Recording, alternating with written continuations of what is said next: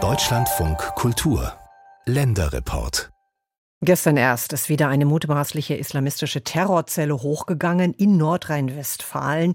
Bundesinnenministerin Sifeisa sprach schon von einer akuten Bedrohung. Und ihnen wird natürlich jetzt der Prozess gemacht, wie schon vielen vor ihnen. Sie waren zum Beispiel als Kämpfer in Syrien oder haben eben Terrorpropaganda im Internet verbreitet und jetzt sitzen sie in deutschen Gefängnissen. Aber was passiert denn mit diesen Islamisten, wenn sie aus der Haft entlassen werden? Das ist eine drängende Frage, denn längst nicht alle haben sich ja von der islamistischen Ideologie verabschiedet. Josef Römel hat einen ausstiegswilligen Islamisten in Nordrhein-Westfalen getroffen. Das Oberlandesgericht Düsseldorf im Juni 2020. Ein deutschlandweit bekannter Islamist wird zu fünf Jahren Freiheitsstrafe verurteilt. Der WDR berichtet, der Angeklagte habe die Terrororganisation Ahrar al-Sham in Syrien beliefert. Nachtsichtgeräte, Kampfschwerter und Kampfmesser im Wert von 80.000 Euro. Drei Jahre später treffe ich den damals Verurteilten im Gefängnis, mittelgroß, mit kurzen Haaren und rheinischem Dialekt. Wir sitzen in einer JVA in Nordrhein-Westfalen, ein kleiner Besucherraum, karg eingerichtet, mit einem Tisch und drei Stühlen. Und ich habe immer diese Angst halt, dass ich meinen Eltern durch meinen Blödsinn Schaden angerichtet halt habe. Ne? Ich liebe meine Eltern und keiner will zusehen, dass seine Mutter ein Herzkasper kriegt wegen ihrem Sohn halt so. Ne? Sagt Zadig, so nenne ich ihn zu seinem Schutz, denn Zadig will aussteigen. Der heute 42-Jährige ist ausgebildeter Bürokaufmann, seine Eltern kommen aus Tunesien, er selbst ist in Nordrhein-Westfalen geboren und aufgewachsen. Seine Frau hat sich von ihm getrennt, gemeinsam haben sie drei Kinder im schulpflichtigen Alter. Auf der Suche nach dem Sinn im Leben knüpft Zadig schon 2010 erste Kontakte zu islamistischen Predigern. Er selbst wird schnell zu einem wichtigen Gesicht der Salafisten.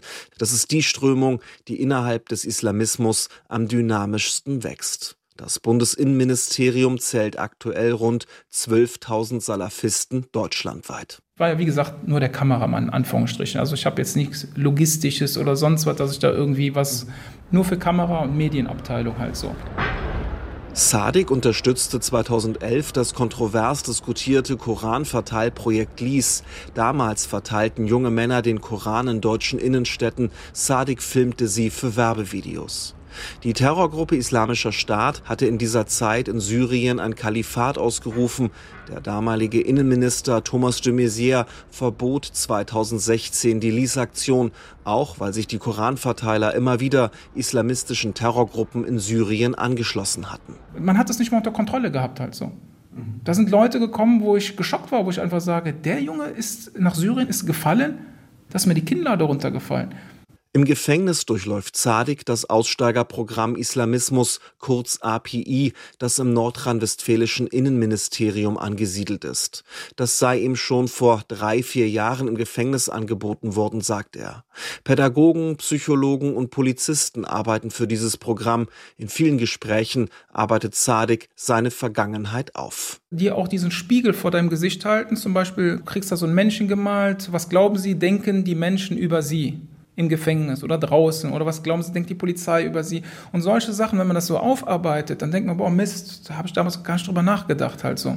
Während unseres Gesprächs bekomme ich den Eindruck, dass die Behörden Sadik einen Ausstieg zutrauen, aber dass es noch dauern wird, bis ihm der Ausstieg gelingt. Dann höre ich seine Geschichte, dass Salafisten ihm Mutmacherbriefe ins Gefängnis schickten und er auf diese Briefe antwortete. Schließlich zeigten ihm Mitarbeiter des Aussteigerprogramms, dass die Salafisten ohne seine Erlaubnis seinen Dankesbrief im Internet veröffentlicht hätten. Das fand ich dann nicht so gut weil da hätte man mich auch mal fragen können, halt so. Soweit ich mich noch gut erinnern kann, habe ich denen auch einen Brief geschrieben, dass man das äh, dann auch jetzt unterlassen soll, etc. Und dann hat sich das auch beendigt, halt so. Spätestens in einem Jahr hat Sadik seine Strafe inklusive U-Haft abgesessen.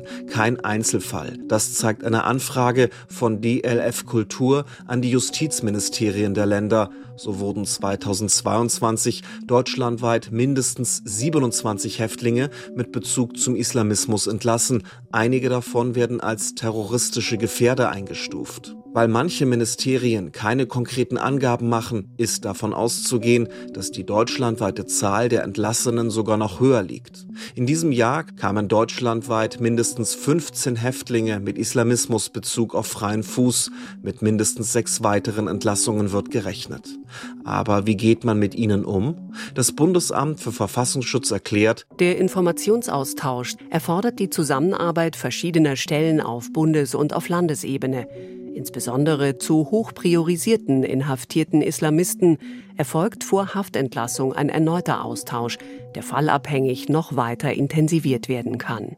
Entscheidend ist, ob der Entlassene ein Aussteigerprogramm durchläuft und ob er von der Polizei observiert werden muss. Verfassungsschutzpräsident Thomas Haldenwang sagte schon 2021 in einem Interview mit der Funke Mediengruppe, dass die Radikalisierung im Gefängnis oft nicht nachlasse. Ein Beispiel ist der Prediger Izudin Jakubowitsch. Meine sehr geehrten Brüder, meine sehr geehrten Geschwister, Lange Zeit predigte er in Nordrhein-Westfalen, aber vor allem auch in Bayern. 2018 verurteilte ihn das Oberlandesgericht München wegen Terrorunterstützung zu einer dreijährigen Freiheitsstrafe. Laut Urteil hatte er unter anderem Kraftfahrzeuge an eine Al-Qaida-nahe Gruppe in Syrien geliefert. Anfang 2019 wurde er direkt aus der Strafhaft in sein Herkunftsland Bosnien abgeschoben. Seitdem befindet er sich dort auf freiem Fuß. Inzwischen ist er auf YouTube und anderen sozialen Netzwerken unterwegs und verbreitet auf Deutsch seine Vorträge.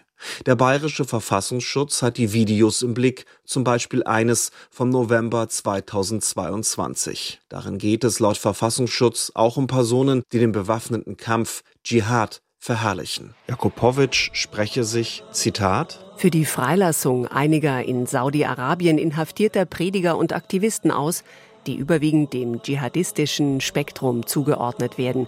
Im Hintergrund des Videos ist dabei der dschihadistische Naschid, der Gesang Guraba, die Fremde, zu hören. Möge Allah subhanahu wa ta'ala die gefangenen Gelehrten befreien. Auch aufgrund dieser Äußerungen kommt der bayerische Verfassungsschutz zu dem Schluss, dass Jakubowitsch weiter Einfluss auf Kontaktpersonen in Deutschland haben könnte. Und dass diese über Telekommunikation und die sozialen Medien gepflegt werden. Die Online-Aktivitäten des Jakubowitsch legen nahe, dass Jakubowitsch nach wie vor dschihadistische Ansichten vertritt.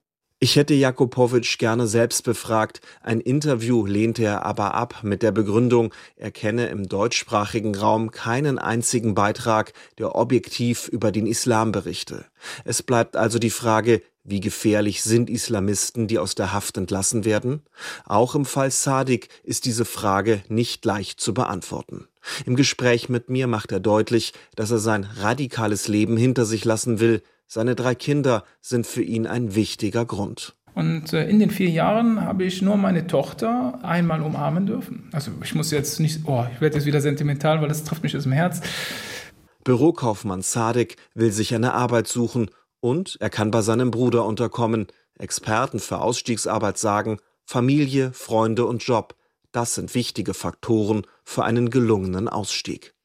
Ein ausstiegswilliger Islamist in Nordrhein-Westfalen und die Frage, wie die Behörden damit umgehen.